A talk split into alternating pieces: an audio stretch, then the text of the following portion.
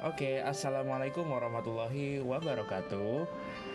Halo Transpro dan Transis semuanya. Seneng banget nih kita kembali lagi di Transport Podcast yang sudah menginjak episode eh, dan umur yang ketiga tepat pada eh, hari ini tanggal 2 Juli Transport Podcast berulang tahun yang ketiga nih.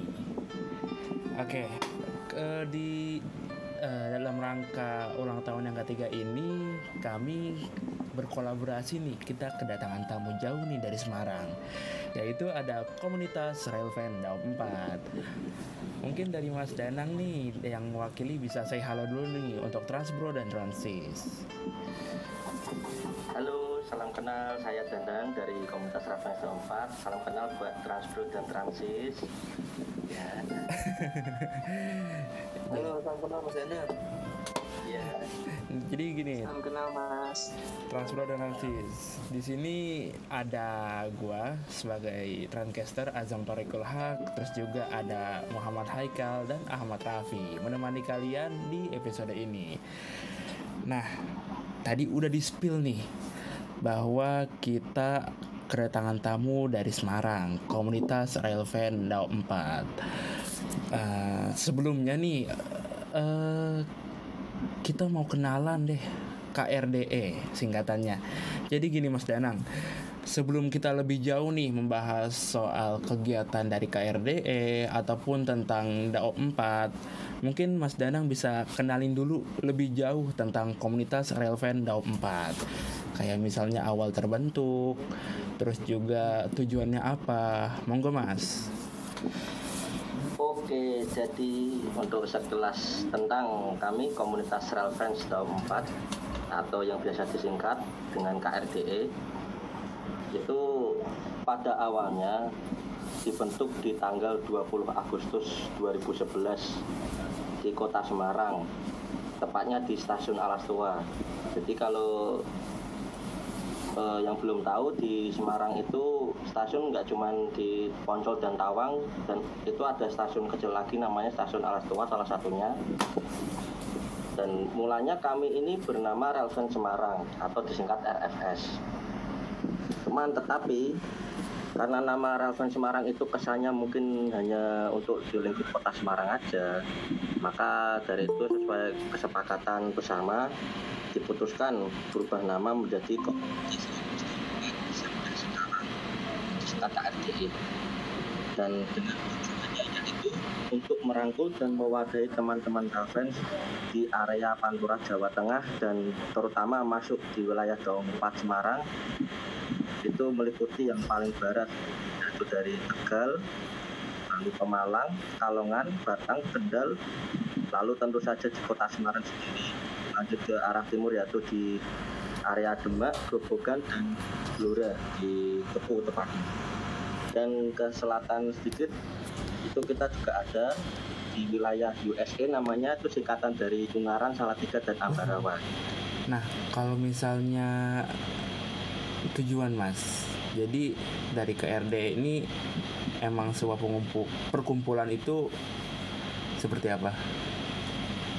Eh, untuk tujuannya kita mewadahi teman-teman Raven yang membentang dari seluruh wilayah 4 ke dalam satu wadah komunitas untuk apa namanya mempermudah dalam hal seperti kegiatan dan silaturahmi tentunya agar eh, untuk ya untuk menyatukan seluruh relevan di wilayah Jawa 4 gitu mas tujuannya seperti itu Kurang Mantap tujuannya. Mungkin selanjutnya dari Mas Raffi nih. Eh, tadi ada pertanyaan yang mau ditanyain.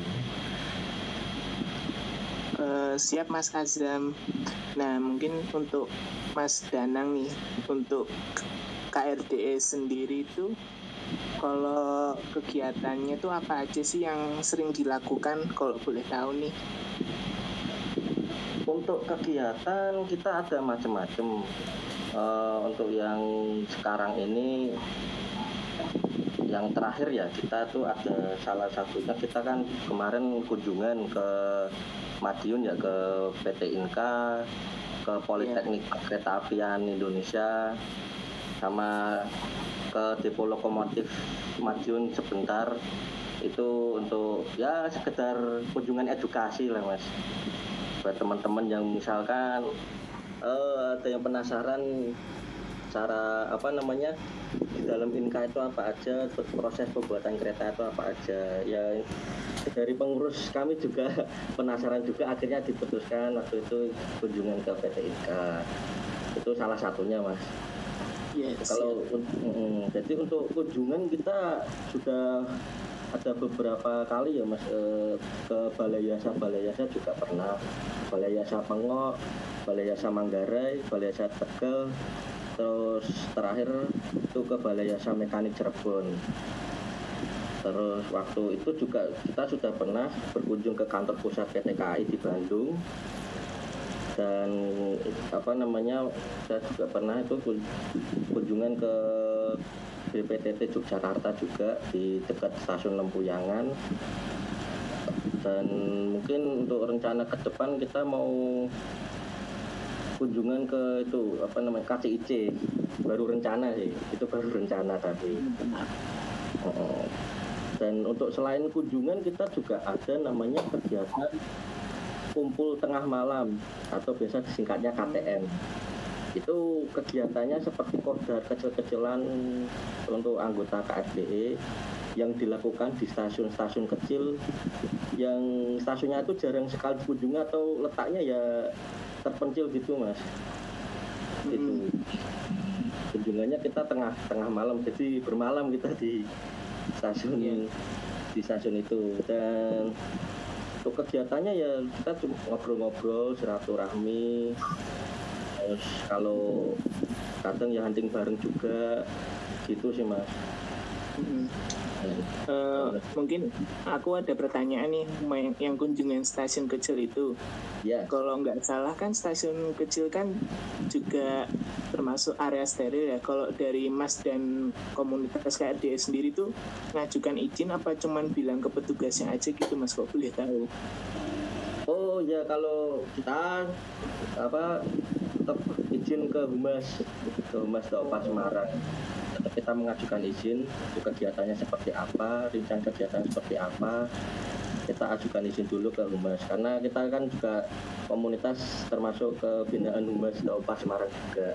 Jadi apa apa kalau e, berkegiatan di wilayahnya PT KAI tetap harus izin ke humas.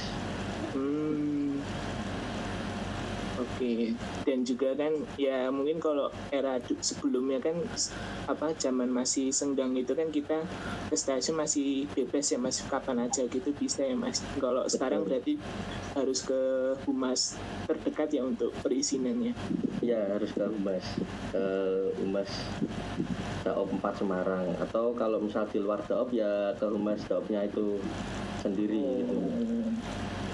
Oke oke oh ya mas. Sama kegiatannya ini tuh apakah hanya melibatkan komunitas KRD saja atau umum seperti yang baru-baru ini yang Inka kemarin itu mas?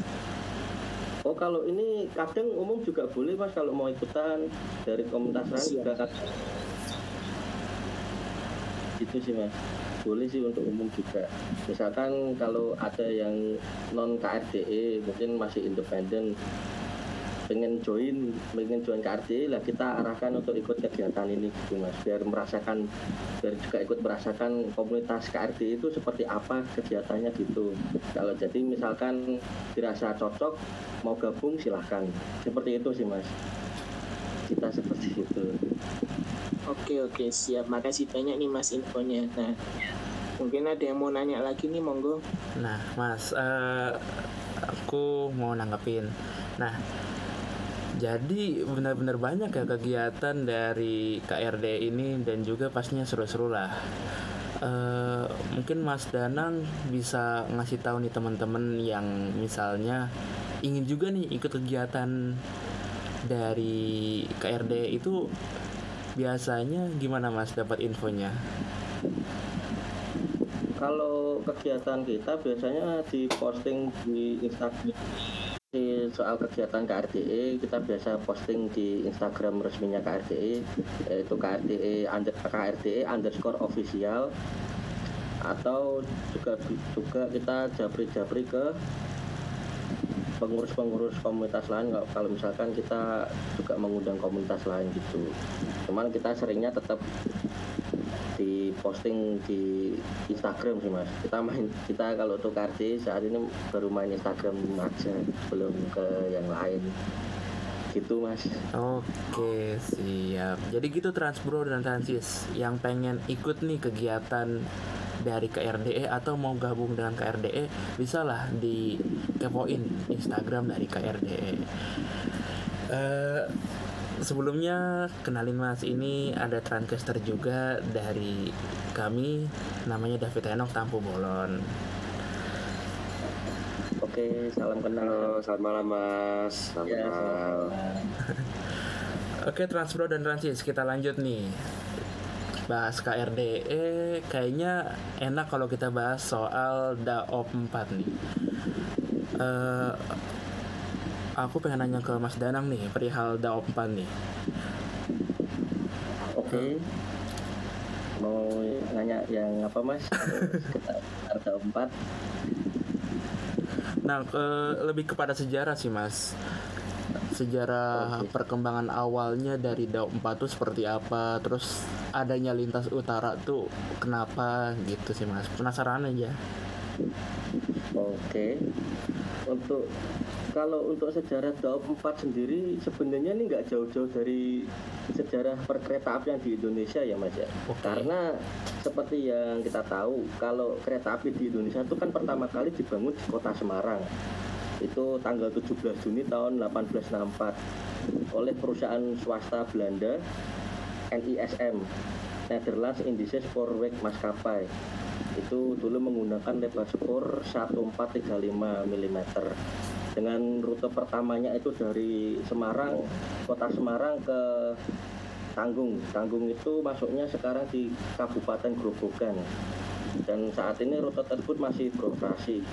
Cuman untuk stasiun yang di Semarang yang stasiun pertama kali itu namanya stasiun Samarang NIS itu sudah tidak beroperasi lagi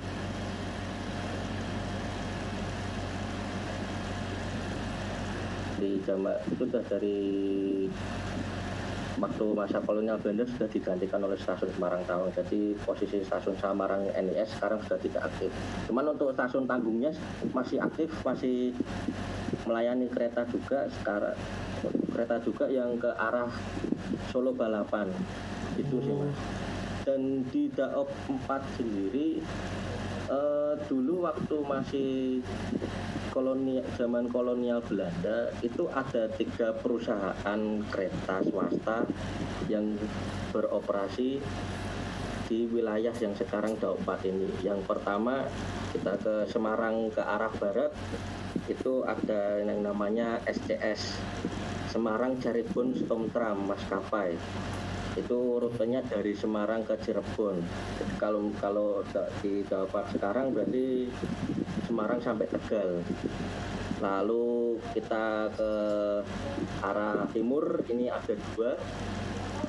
Siap. Itu yang satu itu tadi NIS itu rutenya waktu itu ada dua dari Semarang ke Surabaya Pasar Turi dan yang satu lagi ke arah selatan yaitu ke Solo lalu Yogyakarta dan Ambarawa. Lalu yang satu lagi yang satu lagi yang ke arah timur itu namanya SJS Semarang Juwana Stomtra Maskapai.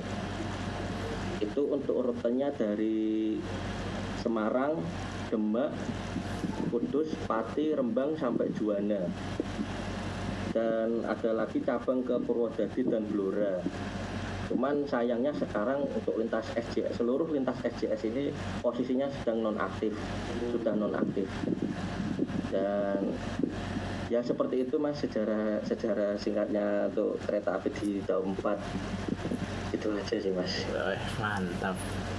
Oh iya mas, ya, aku mau nanya deh uh, mengenai itu pelayanan awalnya nih di sejarah di awal-awal apa tuh Daop 4 atau lintas utara itu pelayanan kereta apinya misalnya yang dilayani itu kereta apa aja mas? Untuk dari Daop 4 sendiri ya Mas ya. Iya. Kalau di Daop 4 untuk kereta api ada lumayan banyak.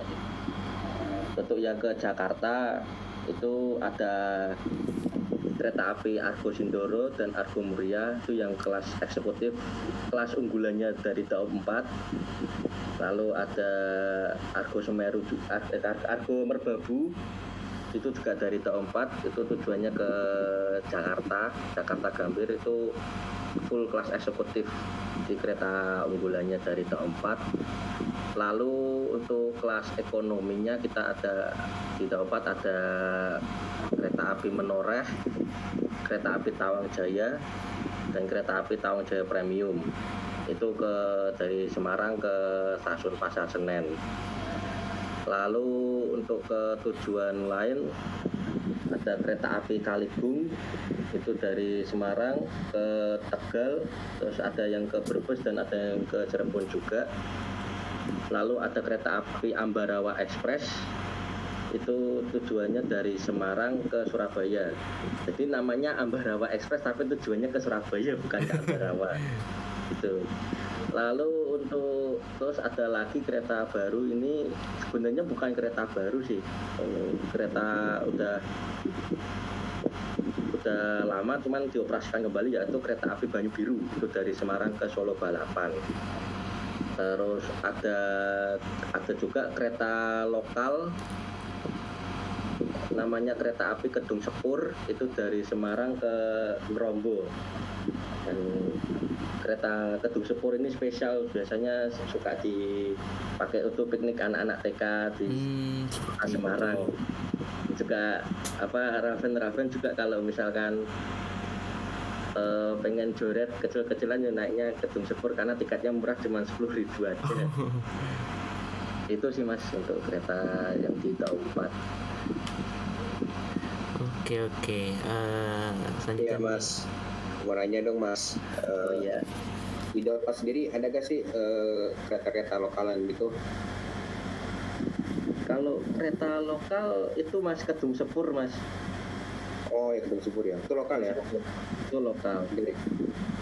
Kalau dulu dulu ada kereta lokal kereta lokal ke Bojonegoro itu juga ada mas dulu, cuman sekarang sudah tidak beroperasi. Dan apalagi ya dulu tuh kereta lokal ada lagi kereta lokal Pandanwangi itu dari Semarang ke Semarang ke Solo, cuman sekarang juga sudah tidak beroperasi. Jadi sekarang kereta lokal di Daopat tuh cuman satu Kedung Sepur itu mas. Itu aja sekarang. Oh, jadi uh, jatuhnya kota lokal itu di sini adalah macam ya KRD ya. Ya pakai KRD, betul. Kalau KRDE kamu semua tuh. Ya kita nama KRD sebenarnya diambilnya dari situ sih mas. Gitu ya. Ya. Kalau singkatan aslinya kan kereta rel diesel elektrik. Iya. Dari cuman kita plesetin jadi komunitas Raffles Daun 4. Iya. Mantap ya Mas ya. Ya. By the way nih Mas, eh, apa sih siapa namanya itu kalau ngomongin kita perkembangan gitu ya Mas ya. Ini kan eh Daop 4 mungkin eh, bisa dibilang eh, underrated gitu ya. Kadang eh, kalau disorotnya kalau tawang banjir gitu-gitu. Nah sebenarnya kan eh, banyak potensi-potensi yang dikembangin gitu loh sama Daop, Daop 4 nih di pesisir Pantura lah ya Ya, betul baik secara untuk penumpang ataupun keabaran gitu. Ada rencana apa aja sih mas kira-kira gitu? Kalau yang mas tahu gitu kayak mungkin soal reaktivasi kah atau apa namanya eh, pelayanan-pelayanan nambah kereta lokal lagi yang istilahnya tuh yang untuk lokal-lokal komuter lah gitu selain apa namanya selain ke mana ke yang Rombo tadi gitu Rombo ya. apalagi gitu mas yang terkait sama industri kan sekarang juga lagi ada tuh Batang lagi lagi dibikin kawasan industri juga kan dekat sama apa tuh mesin pelabuhan ya kalau nggak salah ya apa Iya. ada juga rencana gitu mas mungkin bisa jelasin mas Ya, untuk eh, perkembangan di Daop 4 sekarang ini reaktivasi ada satu yaitu dari Semarang Tawang ke pelabuhan. Ini sedang proses. Eh, sekarang ini saat saat ini sudah dalam tahap proses pemasang mau pemasangan rel. Itu untuk reaktivasi di 4 baru itu saja sih. Eh, ya semoga ke depannya untuk lintas-lintas non aktif bisa diaktifasi lagi terutama yang lintas eh, bekas lintasnya SJS itu yang saya sebutkan awal-awal tadi. Eh, terus untuk kereta lokal kita belum ada di Dapat belum ada lagi untuk kereta lokal.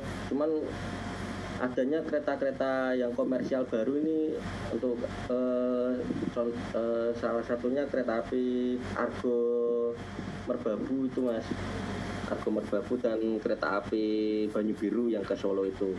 Baru dua kereta itu sih penambah. Penambahan keretanya. Lalu ini juga ada lagi rencana mau bikin dryport di kawasan industri Batang. Itu juga nanti ada dryportnya sendiri. Untuk angkutan barang kontainer ya. Sejauh ini baru itu aja sih mas di Daop 4 kalau untuk reaktivasi cuma ke pelabuhan aja belum belum sampai yang lintas-lintas yang lain. Sebelumnya sih sempat ada mau reaktivasi dari stasiun Kedung Jati ke stasiun Ambarawa. Cuman sekarang masih proyeknya masih terhenti dan saya juga kurang tahu itu mau dilanjutkan kapan.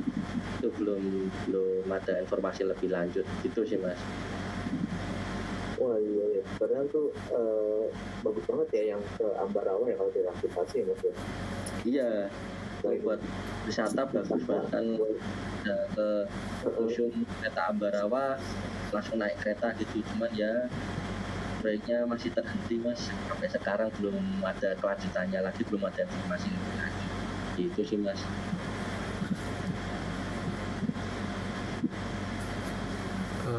Oke, mungkin dari Mas Raffi nih. Eh, anu Mas Danang, mungkin agak sedikit robek ke beberapa pertanyaan sebelumnya. Kalau nggak salah itu sebelum era sekarang ini adanya kereta apa namanya Joglo Semarkerto itu dulu kok nggak salah ada nama KRD KRD Joglo Semar ya Mas? Itu kalau nggak nggak salah juga rutenya hampir sama kayak KRD Banyu Biru zaman dulu ya Mas. ya betul mas. Ya dulu ada namanya KRD Joglo Semar. Itu rutenya dari Semarang Solo sampai Jogja itu sebenarnya apa ya kalau kalau saya nyebutnya itu kayak sebutan lain dari Banyu Biru sih mas Iya. mungkin dari Banyu Biru terus berubah nama menjadi Joglo Semar Mm-mm. gitu mas Oh, Ya. berubah nama. Dan berubah nama saya pernah ketemu sekali sih mas di Jogja dan uniknya itu KRD-nya itu ditarik logo gitu. Kalau nggak salah emang karena celih gangguan atau gimana gitu ya mas? betul betul mas dulu pakai sarana yang pakai sarana yang KRDI yang warnanya oranye sekarang warnanya udah hijau semua. Dulu warnanya kan oranye itu Iya. itu KR itu pakai KRDI yang generasi pertama baru baru banget pertama mas. Itu. Oh, Eh. 2009 itu ya? 2009 itu bener-bener generasi pertama itu KRD generasi pertama. Sebelum KRD KRD buatan Inka yang sekarang itu yang paling pertama itu dipakai sama Banyu Biru.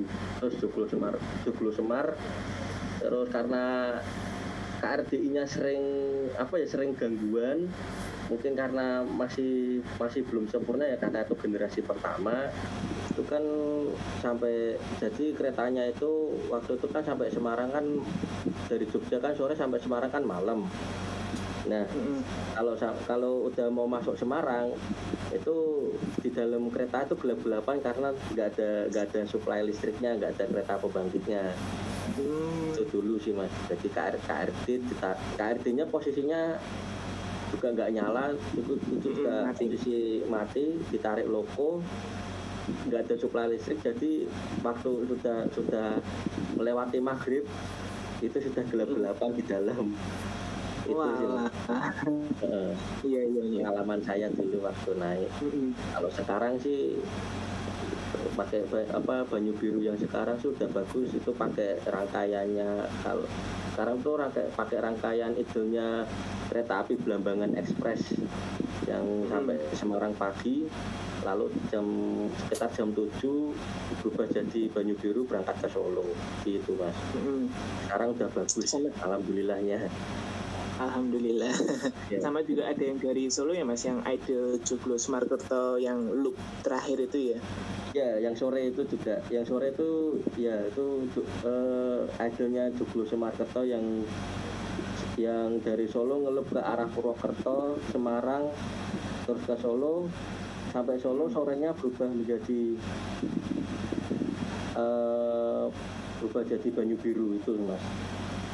Oke oke. Dan dengar-dengar ini ya apa okupansinya cukup rame ya Banyu Biru. Alhamdulillah cukup ramai mas. Eh, kalau setiap pagi saya pantau itu okupansinya lumayan ramai karena ya itu tadi eh,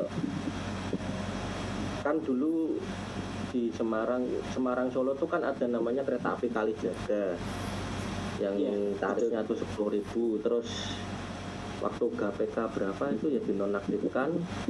Terus sekarang penggantinya Banyu Biru cuman tarifnya agak sedikit lebih mahal tapi tetap laris karena memang keretanya suka dibuat apa namanya suka dipakai buat piknik gitu mas ya Iya. Iya. Dan jamnya juga enak ya Mas untuk pemberangkatannya.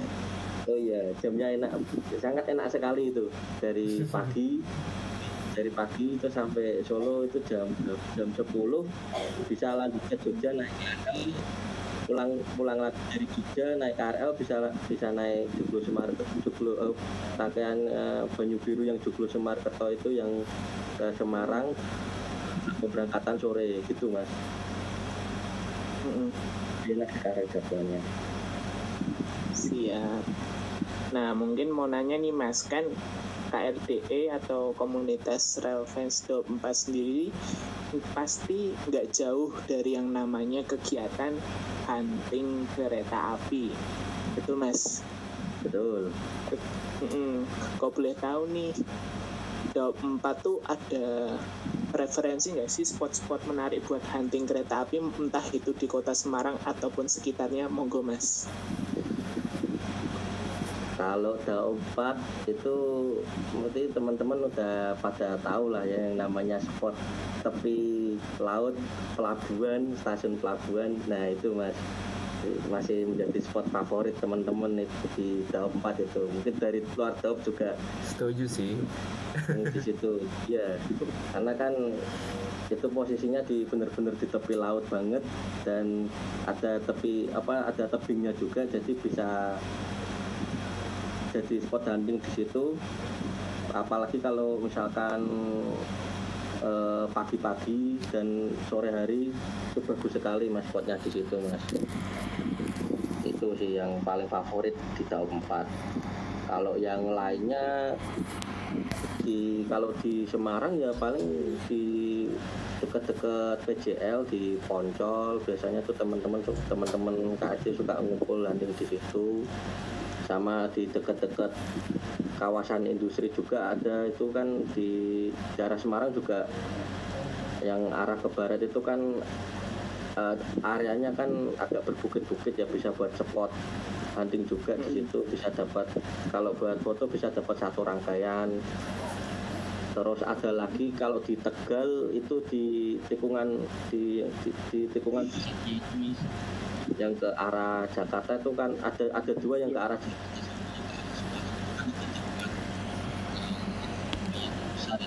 itu juga jadi spot hunting juga kereta yang nikung-nikung.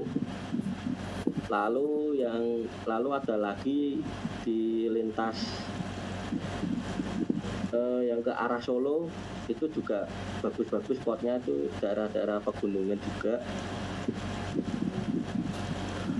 Itu sih mas sisanya paling ya persawahan tepi sawah. Tepi yang tetap kalau di empat paling favorit ya itu di tepi laut stasiun pelabuhan. Itu sih mas spotnya Oke oke. Oh iya mas, ngomongin Semarang Poncol, kan di situ eh, ada salah satu spot unik nih sih mas. Dan mungkin di Daup 4 cuman di Semarang Poncol aja. Eh, segitiga pembalik itu tuh masih aktif nggak sih mas atau jarang dipakai? Kau boleh tahu?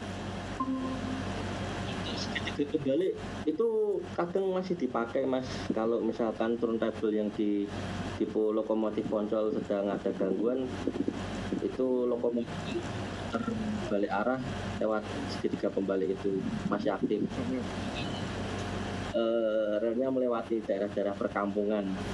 Masih masih mas masih dipakai itu sampai sekarang.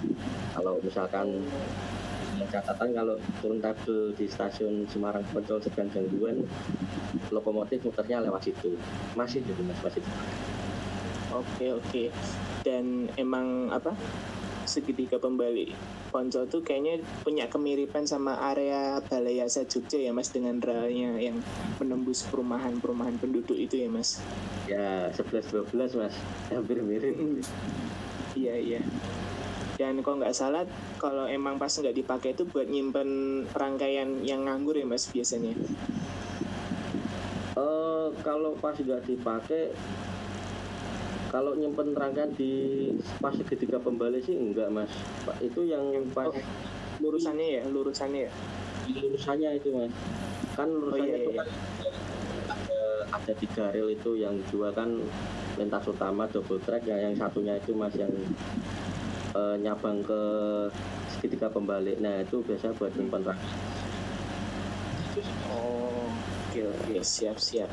Makasih banyak nih mas penjelasannya jadi bisa buat referensi teman-teman transport Transpro dan Transis kalau lagi berkunjung ke Daup 4 nih. siap siap Nah, Eh. monggo ada yang mau nanya lagi.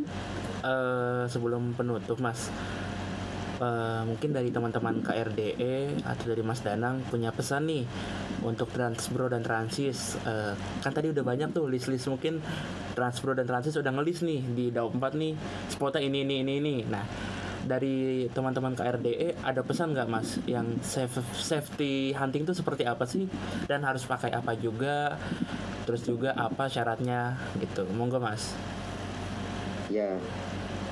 Jadi yang pertama tetap apa namanya eh, kalau mau hunting seperti itu diusahakan eh, izin ke pihak stasiun dulu. Misalkan kalau misal ke hunting misalkan hunting ke stasiun pelabuhan nih. Nah, itu kalau bisa minta apa namanya eh, minta izin dulu mau berkegiatan di situ gitu apa mau mau cuman mau sekedar hunting juga nggak apa-apa. Untuk dan untuk safety-nya kalau bisa jangan ter kalau bisa ya huntingnya jangan terlalu mepet ke lintas mepet ke rel itu udah udah pasti itu. Tetap jaga jarak lah intinya Eh, ya gitu sih mas. Tetap apa namanya jaga keselamatan diri sendiri sih mas. Gitu. Dan juga Oke. kalau bisa sih izin. Itu lebih baik ya izin ya ke ke mana ke pihak stasiun lah minimal.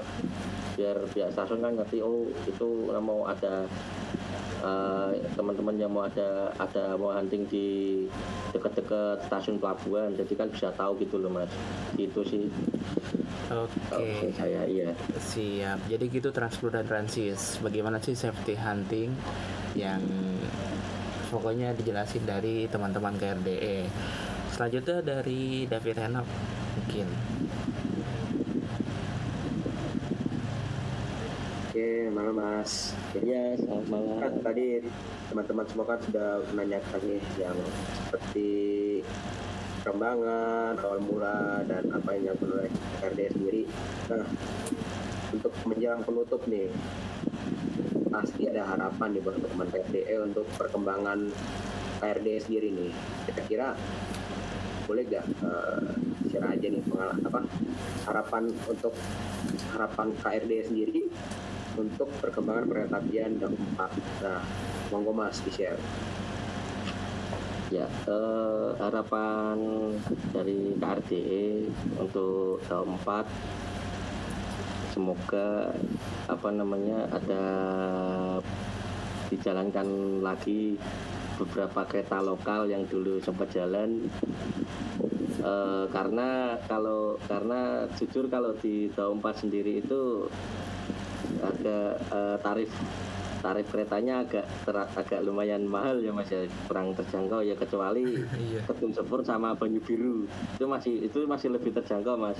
Yang lainnya menurut menurut saya pribadi juga kurang kurang itu. Malah malah yang ada tarifnya malah semakin naik. Itu contohnya kayak Kaligung itu dari awalnya cuman berapa? Cuman 25.000 ke Tegal sekarang udah nyentuh 95.000 ya semoga aja banyak dioperasikan kereta lokal di 4 mungkin kalau dari pihak komuter lain mau masuk 4 mungkin bisa. Karena sepertinya untuk eh, apa namanya dari komuter lain sendiri dari eh, wilayah 4 itu kayak dilompatin gitu mas kan sekarang udah ada di Jakarta itu udah pasti di Iya, Bandung, kan ada di. Bandung, di Jogja, di Surabaya. Nah, kayaknya Daum 4 i- Daum 4 ini 4 ini kayak kesannya kayak dilompatin gitu kayak nggak ada. Iya sih. Kita kalau naik kereta ya ya itu tadi Mas, ngerogoh kocek yang lebih ngerogoh harga yang lebih dalam. Ya lumayan dalam juga sih. Ya nggak nggak nggak terlalu dalam. Cuman menurut saya ya terlalu apa namanya mahal lah. Gitu mas. Terus ada lagi soal reaktivasi yang dari yang pertama yang dari Kedung Jati ke Tuntang itu kalau bisa yang lebih baik lebih baiknya karena ada terlanjur di apa di, apa terlanjur udah di mau direaktivasi ya bisa dilanjut lagi. Terus dari Semarang dari terus ada lagi reaktivasi yang lintas dari Semarang ke arah Pantura ke timur itu yang ke arah Demak Kudus Pati Rembang itu juga Oh iya. itu harapannya bisa direaktivasi karena untuk jalan raya sendiri sudah padat di situ mas. Kita ber- kita berharap sih bisa diri segera diaktifasi mungkin bisa buat KA lokal juga karena di situ potensinya sangat besar sekali melewati beberapa kabupaten kan itu. Itu sih mas. Ya memang sebelumnya udah ada wacana mau reaktivasi cuman cuman ya itu tadi itu wacana-wacana terus.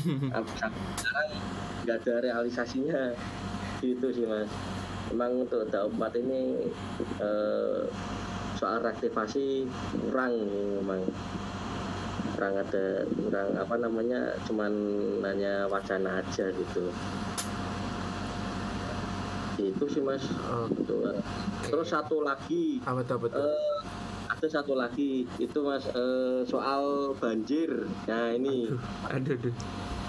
ini soal banjir ini mas ya saya sih saya, saya sih dan sama teman-teman juga berharap sih ada solusi lah untuk mengatasi banjir di lintas Semarang nih di lintas rel di Semarang ini terutama di stasiun Tawang.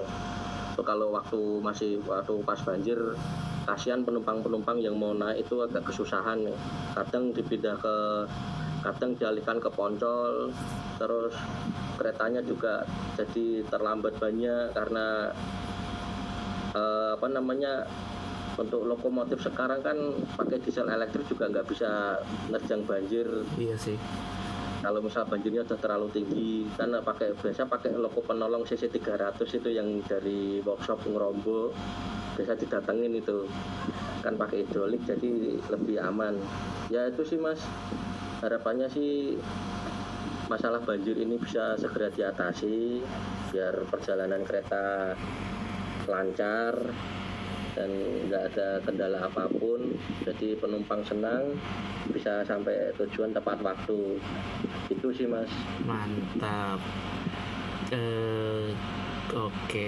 Mungkin itu sih Transpro dan Transis episode trans, eh, kali ini yang berkolaborasi dengan KRD. Sebelumnya terima kasih kepada Mas Danang nih yang udah ngejelasin semuanya lah lengkap kepada kita semua nih. Siap, sama-sama Mas.